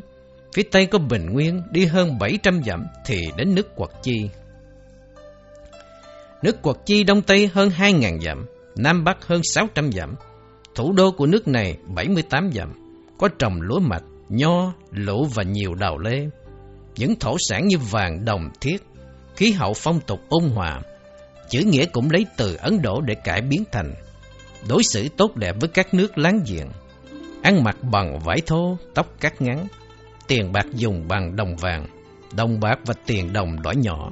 Nước này có vua mưu lực dũng mạnh lại có những cường thần. Ở đây có nhiều sự biến thái của dân tộc, chùa chiền hơn trăm cái, tăng tín đồ hơn 5.000 người, học tập theo tiểu thừa giáo thuộc thuyết nhất thiết hữu bộ. Kinh giáo lực nghi đều lấy từ Ấn Độ. Đọc nguyên theo những bản văn chính, theo tiệm giáo nên dùng tam tịnh nhục. Kẻ thanh tịnh được cung kính. Phía đông của quốc gia này có một ao rất lớn. Nơi đó xuất hiện nhiều con rồng hay lấy nhau với ngựa. Sanh ra ngựa rồng trông rất khó coi. Ngựa rồng được huấn luyện thuần thục. Cho nên nước này có nhiều ngựa hay. Nghe người xưa thuật lại rằng, nhà vua gần đây hiểu là kim hoa chánh giáo minh sát cảm long mã thừa. Vua muốn khi chết chưa hết tiếng nên đã truyền lại cho đến ngày nay. Ở trong thành không có giếng mà lấy nước từ ao hồ. Rồng cũng biến thành người, giao hợp với phụ nữ. Sanh con mạnh mẽ như ngựa. Như thế những người ở đây đều thuộc giống rồng. Dùng sức mạnh để ra uy không tuân theo vương mệnh. Vua sát hại những người trong thành này. Vì không có sách lược, nên ít hại được ai và thành này bây giờ cũng không còn người nữa. Hoàng thành phía bắc hơn 40 dặm, giáp với núi và sông, có hai ngôi chùa cùng có tên Chiêu Cổ Cốc, nhưng đông thay thì tùy xưng, sự trang sức Phật tượng do nhân công làm đấy, tăng tín đồ dùng trai thanh tịnh. Tại Phật đường chùa Chiếu Cổ này có ngọc thạch, mặt dài hai tấc, màu vàng và trắng giống như nước biển. Tại đây cũng có dấu chân của Đức Phật, chiều dài cỡ tám tấc, chiều rộng cỡ sáu tấc. Những ngày lễ lạc đều có thắp đèn. Bên ngoài cửa phía tây của thành ở hai bên đường đều có dựng tượng Phật, cao hơn 90 tấc. Nơi trước tượng này, cứ mỗi năm năm có một lần đại hội, cúng lễ mùa thu đến 10 ngày. Tăng tín đồ đều đến đây tập hội, trên từ quân vương, giữ đến thứ dân theo phong tục này phụng trì trai giới. Thọ kinh thính pháp ngày này qua ngày khác, chư tăng sửa soạn Phật tượng nơi già lam, dùng vải để trang sức. Kết hoa nơi Phật tượng, Vương Đại Thần cũng hỏi nghị quốc sự cùng với Cao Tăng. Khi đông nhất có cả ngàn người vân tập thường vào ngày 15 mỗi tháng. Từ hội trường Tây Bắc qua sông đến A Nhã Lý, có hai ngôi già lam. Nơi đây thờ tự Phật tượng rất đẹp đẽ. Tăng tín đồ siêng năng tu học không giải đại. Họ là những người có đức độ và học vấn cao. Xa xôi cách mấy cũng có nhiều người đến không dừng. Quốc vương đại thần tứ dân tả hữu luôn luôn có tứ sự cúng dường và có tâm cung kính. Nghe người xưa nói lại rằng, vua đời trước rất sùng kính tam bảo. Muốn đi chiêm bái các thánh tích nên để cho mẹ và em nhiếp chánh. Người em lãnh giữ, nhưng chưa tự phòng giữ được như vua anh, nên có vấn đề. Khi ngài trở về lại chẳng như ý nên vua đã cho người khác thay thế. Những kết quả của vua em làm đã tạo nên những việc loạn dâm trong triều đình cung nội. Khi vua nghe được như vậy liền vẫn giữ muốn nghiêm phạt. Người em nói rằng, em muốn cho vương triều phát đạt, tạo nên thế lực lớn, mà sanh ra kết quả khác thường như vậy. Có ngờ đâu sinh ra việc ấy. Lại nói khi vua đi du hành để lại những công việc triều chính, mà người em đã làm hại thì kết quả bây giờ đã có nhật nguyệt chiếu soi. Nhà vua vì tình cảm anh em mà cho vào ra nơi cung đình không có nghiêm cấm. Sau đó, vua em đã tự tiện giết 500 con bò, thấy thế liền nghi mọi việc băng hoại. Chẳng qua là tốt nghiệp của ta giống như loại bò này vì lòng từ thiện mà hy sinh vậy. Những kẻ có hình người nam không được nhập cung. Nhà vua được điều trần trước sau như vậy. Nhưng nhà vua vẫn đặc biệt cho kiến tạo già lam xây dựng chỗ ở cho tăng. Từ đây đến phía tây 600 dặm, trải qua sa mạc nhỏ đến nước Phạt Lục Già. Nước Phạt Lục Già đông tây hơn 600 dặm, nam bắc hơn 300 dặm, chu vi thành nội 56 dặm. Thời tiết phong tục điều hòa, chữ viết dùng giống như nước quật chi, tiếng nói ít đổi khác. Có sự giao thiệp với nước lân bang rất tốt. Chùa viện có hơn 10 cái, tăng tín đồ hơn 1.000 người tu theo tiểu thừa, thuộc thuyết nhất thiết hữu bộ, Phía tây bắc hơn 300 dặm từ núi đá đến Lăng Sơn. Phía này có núi cao và bình nguyên, có nhiều sông chảy về hướng đông, núi cao có tuyết. Mùa xuân mùa hạ vẫn còn đóng băng, tùy lúc băng tan rồi trở thành nước. Đường đi hiểm trở, mùa đông gió lạnh thê lương, nơi đây đa phần những kẻ phạm nhân bị đầy. Đường đi khó khăn, chẳng mang theo được đồ dùng, kêu nhau lớn tiếng. Nếu có vi phạm thì nguy đến tính mạng. Gió thổi mạnh làm các đá bay như mưa. Nếu ai gặp phải chẳng toàn sinh mạng. Đi núi suốt như thế hơn 400 dặm thì tới ao rất lớn. Nơi này còn gọi là biển nóng chu vi ngàn dặm. Phía đông tây dài, phía nam bắc thì hẹp. Bốn phía đều là núi, nước chảy từ trên ấy xuống. Màu nước xanh đen, vị thường đang đắng. Sóng trao gió đảo có rồng cá đủ loại, linh quái nổi lên, cho nên khách vãng lai phải tạo phước. Những loài thủy tộc này đa phần là cá lớn. Ao nước này từ phía tây bắc đi hơn 500 dặm, đến thành Tố Diệp Thủy. Thành này chu vi 67 dặm. Đây là nơi các nhà buôn bán ở với nhau lẫn lộn. Thổ sản ở đây là lúa mạch, nho, cây rừng. Khí hậu gió mùa rất lạnh. Phía tây thành Tố Diệp này còn có 10 thành khác riêng lẻ. Thành nào cũng dài nhưng không dùng đến. Tất cả đều loan lỗ. Từ thành Tố Diệp Thủy đến nước Yết Sương Na có địa danh là tốt lợi. Người cũng như vậy. Văn tử ngôn ngữ rất tùy tiện. Chữ căn bản rất đơn giản. Chỉ có 20 chữ, từ đó phát sanh lưu chuyển rộng rãi. Cũng có thư ký ngồi đọc kinh văn để phụ giúp những giáo thọ sư. Ăn mặc đơn giản, áo phủ đầu, nhưng tóc để lộ ra ngoài hoặc đôi khi che kín, trong hình dung thật khác thường. Thánh tình cũng vậy, phong tục thuần hóa nhưng không thành thật, nhiều tánh tham lam. Cha con kế thừa lợi tức, tiền càng nhiều càng quý, tiền là trên hết, có rất nhiều người giàu, tiền bạc lương thực, kẻ ăn người ở rất nhiều. Phía tây Tố Thành đi 400 dặm hơn đến 1.000 cái suối, người địa phương gọi là ngàn suối. Cách hơn 200 dặm về phía nam có núi tuyết, ba mặt cát giáp bình nguyên, đất đai tốt tươi, cây trái xanh tốt. Những tháng mùa xuân có hoa lạ. Nước nơi ngàn suối này cung cấp mà nên, sau đó chảy vào nhiều nơi khác nhau, làm cho mỗi nơi được xanh tốt. Người qua lại chỗ này chỗ nọ cũng không có gì kinh sợ lắm. Họ thường quay quần với nhau, kẻ có tội thì giết, không có ân xá. Cho nên sự sống thành tập đoàn này rất có ý nghĩa. Từ phía tây một ngàn suối này đi hơn 145 dặm đến thành Đảng La Tu. Thành này chu vi 89 dặm. Các nước buôn bán tạp lục ở đây. Đất đai khí hậu cây cối ôn hòa. Đi về phía nam hơn 10 dặm, có một thành riêng biệt. Nơi đó có 300 căn nhà, trong ấy có người ở. Ngày xưa chỉ là những hang động, sau này thành nước non để cùng giữ thành này. Những người sống trong đó ăn mặc giống nhau, tiếng tâm lễ nghĩa vẫn còn bảo tồn. Từ đây đi qua phía tây nam hơn 200 dặm đến thành Bạch Thủy. Thành này chu vi 67 dặm, đất đai thổ sản phong tục khí hậu hơn hẳn ở đảng La Tu. Phía tây nam đi hơn 200 dặm thì đến thành Cung Ngự. Thành này chu vi 56 dặm. Nơi đây có nhiều cây cối to lớn. Từ phía nam này đi hơn 45 dặm, đến nước xích kiến. Nước xích kiến chu vi hơn ngàn dặm, đất đai tươi tốt. Nhà xây tường, cây cỏ hoa trái xum xê, có nhiều loại nho quý. Thành ấp có trăm thành, mỗi thành có vị đứng đầu, đến lui đi ở thưa trình. Tất cả tổ lại thành khu và tổng xưng là nước xích kiến. Từ phía tây bắc đi hơn 200 dặm đến nước giả thời. Nước giả thời chu vi hơn ngàn dặm, phía tây giáp Diệp Hà, phía đông tây hẹp, phía nam bắc dài. Đất đai khí hậu cũng giống như nước xích kiến, thành ấp hơn 10 cái. Mỗi cái đều có vị đứng đầu, nhưng không có người tổng chỉ huy. Từ phía đông nam này hơn ngàn dặm đến nước phế hãng. Nước phế hãng chu vi bốn ngàn dặm, bốn bề núi bao bọc, đất đai hẹp, nhà cửa xây tường, có nhiều hoa quả và ngựa dê. Khí hậu gió mưa con người đều cương trực. Ngôn ngữ khác với các nước kia, hình hài cũng khác biệt. Từ hơn 10 năm không có vị đứng đầu, vì lẽ ai cũng tranh quyền lực không phục nhau. Có hiểm họa sẽ chia đất. Từ phía Tây đi đến 2.000 dặm thì đến nước, tốt đổ lợi sắc na. Nước tốt đổ lợi sắc na chu vi 1.450 dặm. Phía đông giáp sông Diệp, từ sông Diệp này về hướng Bình Nguyên phía Bắc. Từ Tây Bắc chảy tiếp tục với lưu lượng nước chảy xiết. Đất đai phong tục cũng giống như nước giả thời. Từ xưa đã có vương phủ cai trị. Từ phía Tây Bắc vào đến sa mạc chẳng có cỏ nước gì cả. Giữa đường khó biết được biên giới ở nơi đâu. Chỉ nhìn núi cao để tìm dấu vết mới có thể biết được. Từ đó đi qua hơn 500 dặm nữa đến nước phong Mạc Kiến. Nước phong mặt Kiến chu vi 1.670 dặm. Phía đông tây dài, phía nam bắc hẹp. Chu vi của thủ đô hơn 20 dặm.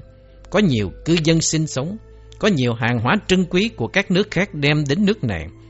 Đất đai màu mỡ, nhà làm bằng gỗ và xây tường. Cây cỏ hoa quả tốt tươi. Nơi đây có nhiều ngựa quý và có nhiều đồ công nghệ tốt đẹp.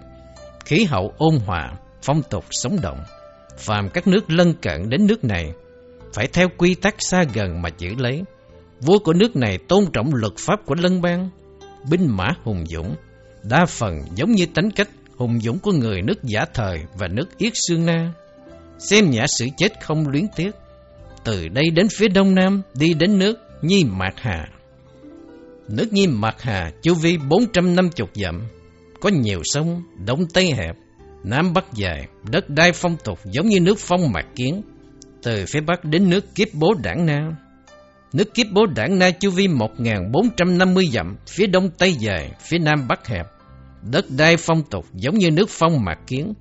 Từ nước này đi về phía tây hơn 300 dặm, đến nước quật Tương Nhi Ca.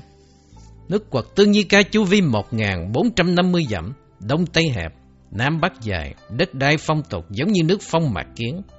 Từ nước này đi qua phía tây 200 dặm hơn đến nước Yết Hạng. Nước Yết Hạng chu vi hơn một ngàn dặm, đất đai phong tục giống như nước phong mạc kiến. Từ phía bắc nước này đi về phía tây hơn 400 dặm đến nước Bộ Yết. Nước Bộ Yết chu vi 1.670 dặm, đông tây dài, nam bắc hẹp, đất đai phong tục giống như nước phong mạc kiến. Từ nước này đi về phía tây hơn 400 dặm đến nước Đại Địa. Nước Đại Địa chu vi hơn 400 dặm, đất đai phong tục giống như nước phong mạc kiến. Từ đây đi về phía tây nam hơn 500 dặm, đến nước hóa lợi tập di già.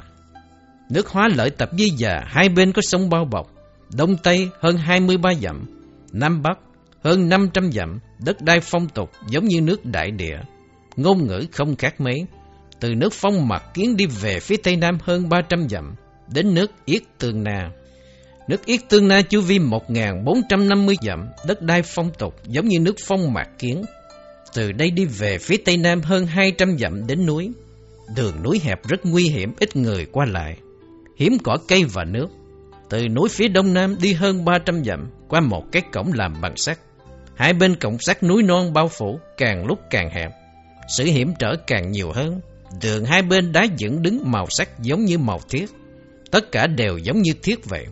Có nhiều chuông làm bằng sắt treo nơi cửa ra vào để kiểm tra sự nguy hiểm. Ra khỏi cổng sắt đến nước đổ hỏa la.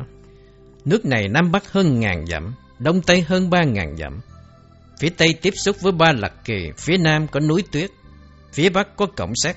Chung quanh sông ngòi bao bọc chảy về hướng Tây. Từ hơn một trăm năm nay, vương tộc không có người nối quyền. Do vậy, những thế lực cạnh tranh với nhau để nắm quyền thật là nguy hiểm. Nước này chia làm 27 nước nhỏ, chỉ có một khu tổng hành dinh.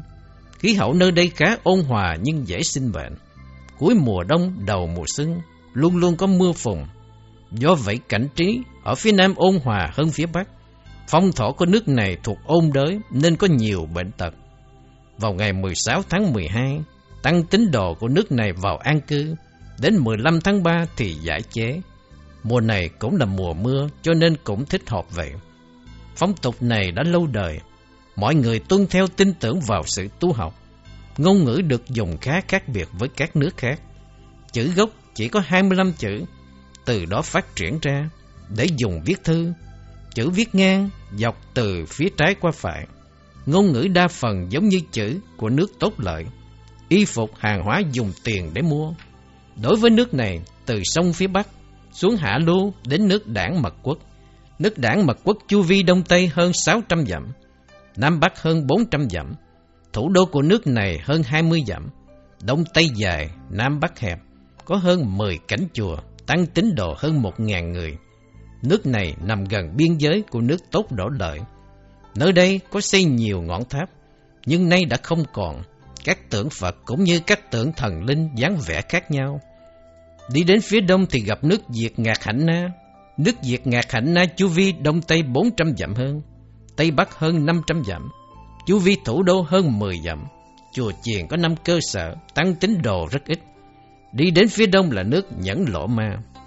Nước Nhẫn Lỗ Ma chu vi đông tây hơn 100 dặm, nam bắc hơn 300 dặm, chu vi của thủ đô hơn 10 dặm. Nước này có vua, chùa có hai ngôi, tăng tín đồ trên 100 người. Phía đông giáp nước Vũ Mạng. Nước Vũ Mạng chu vi đông tây hơn 400 dặm, nam bắc hơn 100 dặm. Chu vi của thủ đô hơn 16,7 dặm. Nước này cũng có vua. Chùa có hai ngôi, tăng tín đồ rất ít. Phía tây nam giáp với sông, kế đến là nước Cúc Hòa Hạnh Na.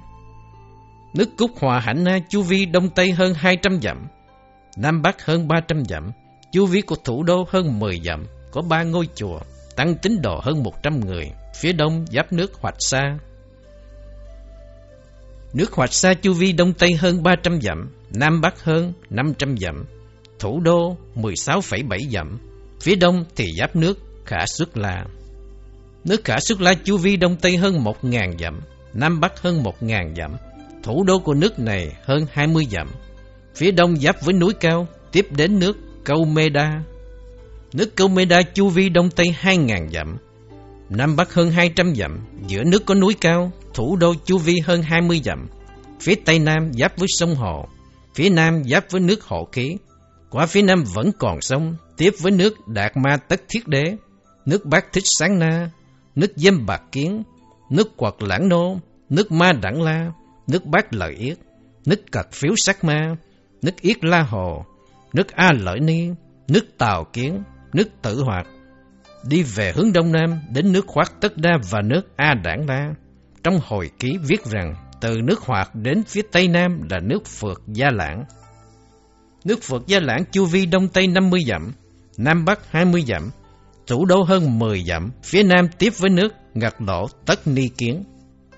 Nước Ngật Lộ Tất Ni Kiến chu vi hơn 1.000 dặm, thủ đô hơn 14 dặm, phía Tây Bắc giáp với nước Nhẫn Lẫm. Nước Nhẫn Lẫm chu vi hơn 800 dặm, Đô thành chu vi 56 dặm, nơi đây có 10 ngôi chùa, tăng tín đồ hơn 500 người, phía Tây giáp với nước Phượt Yết. Nước Phượt Yết đông Tây hơn 800 dặm, Nam Bắc hơn 400 dặm, phía Bắc có nhiều sông ngòi, thủ đô chu vi hơn 20 dặm. Người ở đây thường gọi tiểu thành vương xá. Tuy nhiên trong thành sống rất ít người, đất đai màu mỡ sản vật rất nhiều, hoa quả cũng lắm loại. Già Lam có hơn 100 ngôi, tăng tín đồ trên 3.000 người, tất cả đều theo tiểu thừa. Phía ngoài thành Tây Nam có Già Lam lớn do tiên đế đã kiến thiết nên. Có các vị đại luận sư tập họp ở núi tuyết phía Bắc. Chỉ có nơi Già Lam này là tuyệt đẹp không thể xưng tán hết. Những tượng Phật là những bảo vật trân quý vô giá. Chùa trang hoàng những bảo vật rất lộng lẫy. Vì vậy có nhiều nước lân bang công kích. Chùa này có tượng tỳ sa môn thiên vương. Những vật quý được bảo vệ nơi này. Gần đó lại có những hang động. Vì lẽ có khuynh hướng sống theo bộ lạc cho nên hay di động. Mà Già Lam này trở thành biểu tượng trân quý. Trong quá khứ điều này khó có được. Có người trong đêm mộng thấy vị tỳ sa môn thiên vương nói rằng, Nếu nhà ngươi có sức lực, cũng không nên phá hoại Già Lam này. Vì đây là não bộ của con người. Nếu phá đi thì con người sẽ bệnh hoạn. Trong mộng cũng báo rằng nên thỉnh chư tăng sám hối lễ tạ. Nếu trái lại thì có nguy cơ. Trong đất già lam này ở phía nam Phật đường có nhiều tượng Phật màu sắc vàng của đá khác nhau. Đây cũng có răng Phật, chiều dài hơn mấy tấc, chiều rộng 8,9 phân. Răng có màu vàng màu trắng chiếu ánh sáng. Lại cũng có áo cà sa của Phật, ngay cả y tăng già lê cũng có, chiều dài hơn hai thước, chiều ngang bảy tấc gồm nhiều vật quý hợp thành, ba vật quý này mỗi năm đến kỳ tế lễ chư tăng, đem trần thiết trang hoàng để cúng dường. Vì sự chí thành cảm ứng nên răng đã phóng quang. Phía bắc của chùa này có tháp cao hơn 20 thước, gọi là tháp kim cang. Trong đó trang trí nhiều đồ quý và ở giữa có thờ xá lợi rất quý giá. Phía tây nam của chùa có một tinh xá thành lập đã lâu đời. Xa gần lui tới toàn những bậc cao đức, họ chứng thánh quả không nói hết được. Tại đây cũng có vị A-la-hán đã nhập Niết Bàn và đã thể hiện thần thông mọi người biết được. Cho nên những tháp khác được mọc lên số kể hơn 100 người. Tuy chứng thánh quả, nhưng không phải tất cả đều biến hóa. Quả việc này có ngàn cách khác nhau không ghi hết được. Lúc đó tăng tín đồ hơn 100 người ngày đêm túc trực nơi đền thánh. Chú Vi thành hơn 50 dặm, tiếp đến là thành khác. Thành phía bắc hơn 40 dặm, tiếp đó có thành ba lợi. Ở trong thành có một ngôi tháp cao ba thước. Ngày xưa nơi đây Như Lai đã sơ chứng Phật quả. Sau khi rời khỏi cây bồ đề, có hai vị trưởng giả người miến điển gặp Ngài với oai đức uy nghiêm. dáng đi trầm mặt thông thả. Thế Tôn vì người mà nói phước báo của nhân thiên. Thế Tôn đã truyền ngũ giới thập thiện cho họ. Sau khi nghe Pháp, họ đã cúng dường mật ngọt. Như Lai đã cho họ tóc và móng tay. hai trưởng giả này về lại nước với lòng tôn kính vô biên. Như Lai đã làm việc ấy khi tăng già chưa thành lập. Kế đến là dân Uddala Tăng Y và những y áo khác cũng như Bình Bát. Họ đã làm tháp để thờ. Hai người này khi trở lại nước, đã vâng thánh chỉ của vua mà tôn sùng kiến tạo chùa tháp để tôn thờ giáo pháp của Đức Thích Ca. Đây là ngôi tháp đầu tiên vậy. Thành phía tây hơn 70 dặm, có một tháp khác cao hơn hai thước. Tháp này được kiến tạo từ thời Phật Ca Diếp. Từ thành lớn này ở phía tây nam đi vào núi tuyết thì đến nước Duệ Mạc Đa. Nước Duệ Mạc Đa đông tây 56 dặm, nam bắc hơn 100 dặm, đô thành hơn 10 dặm. Phía tây nam giáp đến nước Hồ Thủy Kiến. Nước Hồ Thủy Kiến đông tây hơn 500 dặm, nam bắc hơn 1.000 dặm, đô thành hơn 20 dặm. Nơi đây có nhiều sông núi và có nhiều ngựa hay. Phía tây bắc giáp nước đảng sắc kiến. Nước đảng sắc kiến đông tây hơn 500 dặm, nam bắc hơn 56 dặm, kinh thành chu vi hơn 10 dặm. Phía tây tiếp với biên giới của nước Ba Sắc Kỳ. Tiếp theo là nước Phật Yết. Đi về phía nam hơn 100 dặm thì gặp nước Yết Chức. Nước Yết Chức đông tây hơn 500 dặm, nam bắc hơn 300 dặm. Đô thành chu vi 45 dặm. Đất đai phì nhiêu nhưng ít hoa quả, nhiều lúa mạch. Khí hậu lạnh, phong tục lành mạnh. Có hơn 10 cảnh chùa, tăng tín đồ trên 300 người Họ theo phái tiểu thừa thuộc thuyết nhất thiết hữu bộ. Phía đông nam đi vào núi tuyết. Núi cao vòi vội nguy hiểm không cùng. Gió tuyết ngay cả mùa hạ cũng đông lạnh. Tuyết đóng thành băng nên rất khó đi. Ở đây họ tôn trọng sơn thần và những loài quỷ mị. Bọn cướp hộp đoàn tung hoành ngang dọc sát hại. Đi thêm 600 dặm nữa thì đến nước Đô Hóa. Sau đó là nước Phạm Hạnh Na. Nước Phạm Hạnh Na đông tây hơn 2.000 dặm Nam Bắc hơn 300 dặm, nằm ngay trong núi tuyết, người người hay sống trong hang động. Đô thành đa phần cũng là động đá, chiều dài 67 dặm, phía bắc rất cao, có lúa mạch, ít hoa quả. Núi gia súc, đa phần là dê và ngựa. Khí hậu lạnh, phong tục tốt đẹp, đa phần ăn mặc kín đáo. Chữ nghĩa phong tục do sự giáo hóa mà thành. Sử dụng tiền tệ giống như nước đô hóa la, ngôn ngữ ít có sự sai khác. Lễ nghi đại khái giống nhau, có lòng tin cũng giống như nước láng giềng. Trên cũng kính tam bảo, dưới cho đến thần dân không bị mất cướp, thành thật, tâm địa tôn kính.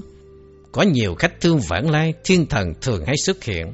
Đó là do sự biến hóa của việc cầu phước đức mà nên. Chùa chiền hơn 10 ngôi, tăng tín đồ hơn 1.000 người. Họ theo tiểu thừa giáo thuộc thuyết xuất thế bộ. Vương thành phía đông bắc gần núi có tượng Phật đá đứng cao 145 mét màu sắc vàng, trang sức bằng những loại đá quý. Phía đông có già lam do tiên đế đã kiến tạo nên. Tiếp đó có tượng thích ca bằng đá đứng cao hơn một trăm thước. Phân thân đứng riêng biệt để trở thành một quần thể như thế. Thành phía đông có 23 dặm. Giữa chùa có tượng Phật nhập Niết Bàn nằm, chiều dài một trăm thước. Vua nước này thường hay thiết lễ cầu siêu. Trên từ vợ con, dưới đến thần dân đều lấy của trong kho của vua đem ra bố thí, quần thần tả hữu cũng đều làm việc đó như là một nhiệm vụ. Chùa có tượng Phật nằm, đi về hướng đông, nam hơn 200 dặm thì gặp núi tuyết. Phía đông đến một số sông nhỏ, có ao hồ cây trái sum xê. Lại có một cảnh chùa khác giữa chùa có thờ răng Phật. Và thờ răng Phật của Bích Chi dài hơn 5 phân, ngang 4 phân. Lại cũng có răng của Kim Luân Vương dài 3 phân, rộng 2 phân. Thương Na Hòa Tu Đại A-La-Hán cũng có bình bát bằng thiết, tám chín cái. Tất cả ở đây đều là đồ vật của các thánh hiền. Và những phong tư vàng lại có y tăng già lê, củ điều của Ngài Thương Na Hòa Tu. Y này có màu hoại sắc, làm bằng da và cỏ. Đệ tử của Ngài A-La-Hán Thương Na Hòa Tu đã làm nên những chiếc y này. Nhân cơ hội an cư của chúng tăng mà cúng dường đây là y phước điền để hàng phục thân trung ấm trong thời gian 500 lần. Đến thân sau cũng sẽ được đầu thai trở lại.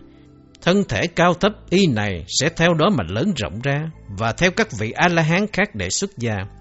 Y này sẽ trở thành pháp phục để đầy đủ cụ túc giới và cũng biến thành y tăng già lê, cũ đều chứng tịch diệt nhập vào biên tế định, phát thành trí tuệ và nguyện lực, lưu giữ nơi ca sa này cho đến đời Thích Ca Như Lai, sau khi giáo pháp diệt rồi, ý này sẽ biến hoại.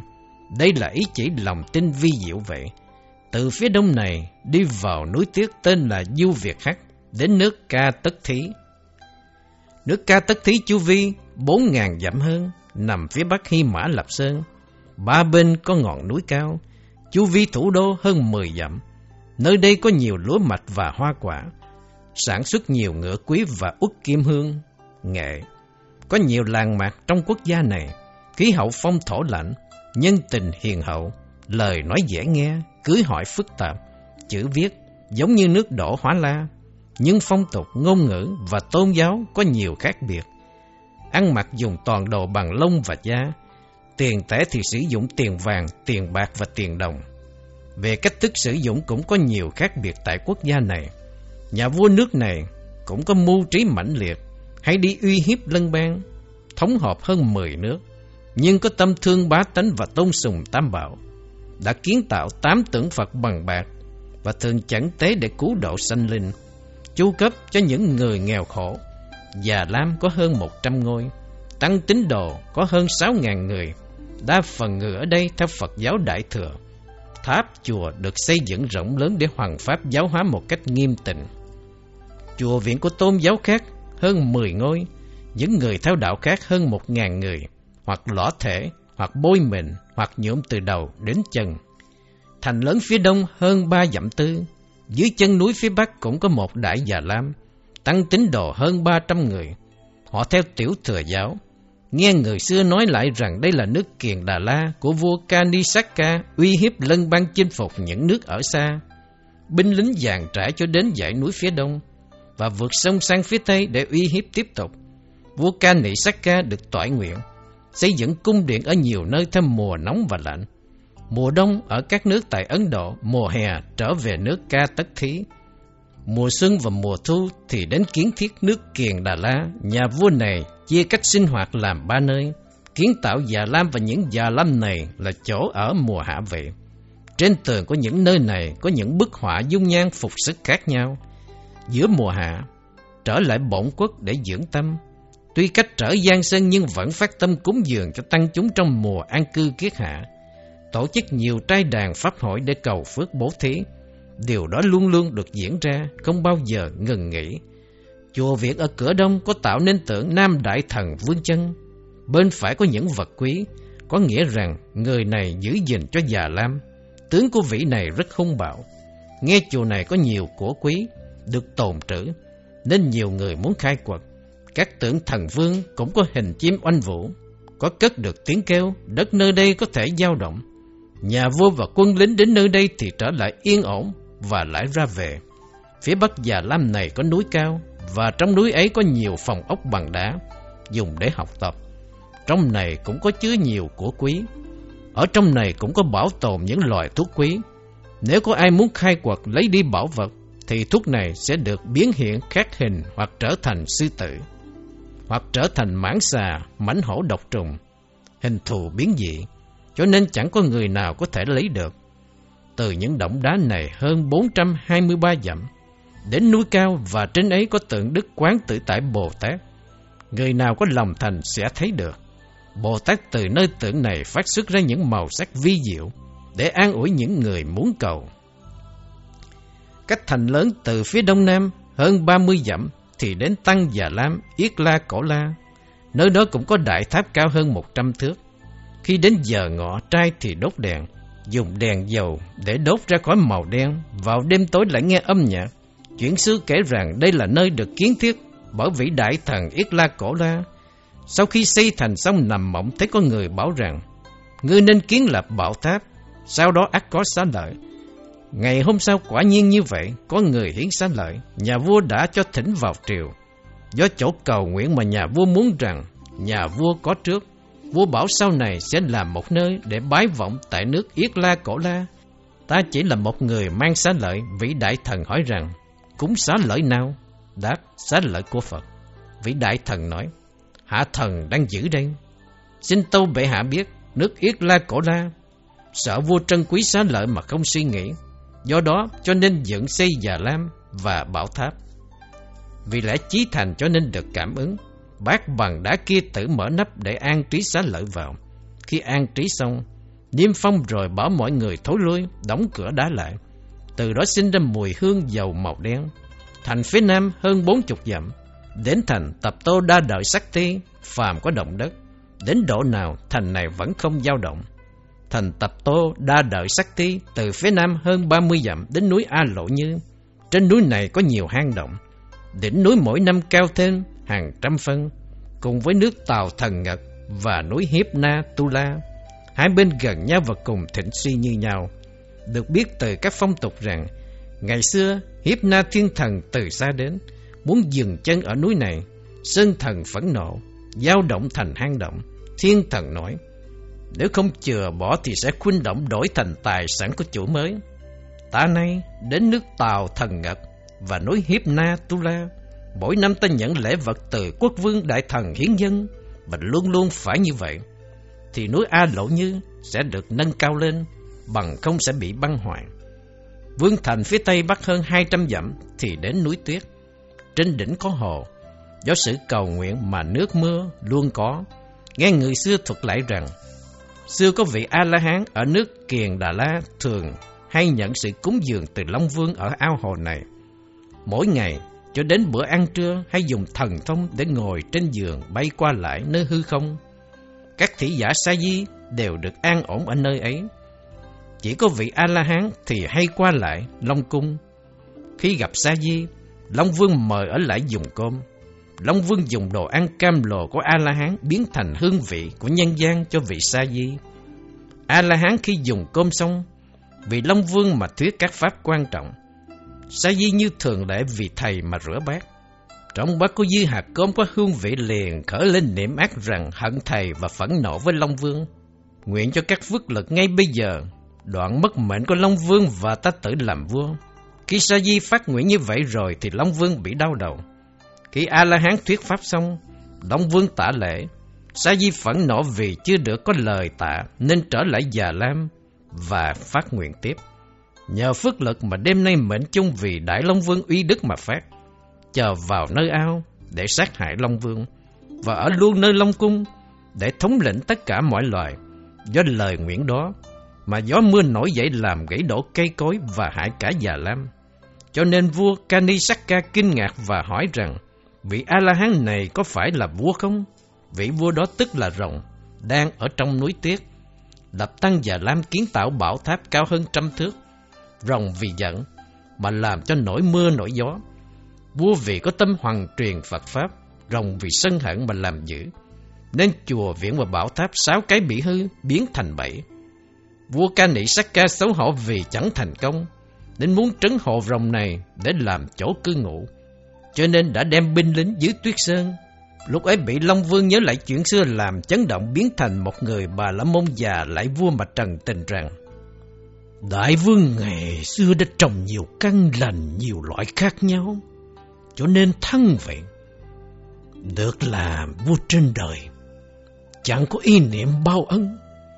Ngày hôm nay, vì cơ sao mà giao tranh với Long Vương, phàm là rồng, thuộc về loại súc sanh vậy, cũng thuộc loài ác. Vì sao mà uy lực không đủ để cạnh tranh, như hồ phong hoang vũ, để có nước mà người thường không làm được. ha rằng tấm vua vẫn còn phẫn nộ sao? Vua bây giờ vừa cầm nước vừa cầm binh cùng chiến đấu với một con rồng. Sự thắng chắc chắn thuộc về vua, không còn xa xôi gì nữa. Do vậy mà vua cũng không có gì xấu hổ, cho nên vua lập kế rút binh. Về sau trở thành vua ca nỉ sắc ca vậy. Rồng cũng trở lại hồ nghe được âm thanh chấn động. Gió mưa cuồn cuộn làm cho cây cối đất đá lung lay, Mưa rơi nặng hạt làm cho quân mã kinh hoàng. Nhà vua Quy Y Tam Bảo thỉnh cầu được gia hộ, cho nên ngay lúc đó có được nhiều phước và được làm vua trên cõi đời, uy hiếp những cường địch thống lĩnh các bộ châu. Cho nên nay mới đến đảo tìm rồng mà té ra, ta là người bạc phước vậy. Nguyện cho các phước đức hiện tiền nếu có, thì ở nơi hai vai ta bốc khói lên. Rồng liền dứt gió ngưng mưa, trời trở nên trong lặng vua đã ra lệnh cho quân lính dùng đá để trấn Long Trì. Long Vương biến lại trở thành Bà La Môn yêu cầu vua rằng, Ta là Long Vương của áo kia, xin quy mệnh, Nhưng xin vua vì lòng từ bi mà nghĩ về quá khứ. Nếu vua muốn các sinh linh được sống lâu, Làm sao để cho ta bị sát hại? Nếu vua muốn sát hại ta Ta sẽ cùng vua bị đọa vào ác đạo Mà vua trở thành đoạn mệnh. Ta nhớ lại tâm sợ hãi lo lắng kia vì nghiệp báo và thiện ác sẽ rõ ràng. Vua lùi bước và rồng minh thị rằng, nếu ai phạm thì không xứng đáng. Rồng nói rằng ta vì ác nghiệp mà thọ thân làm rồng. Tánh rồng hung ác không thể tự giữ được tâm sân hận khi khởi lên lại hay quên mà không chế ngự được. Nãy vua làm chùa, đừng hủy hoại nữa. Mỗi người chúng ta nên trở về núi. Nếu có mây đen nổi lên thì nên thổi lùi.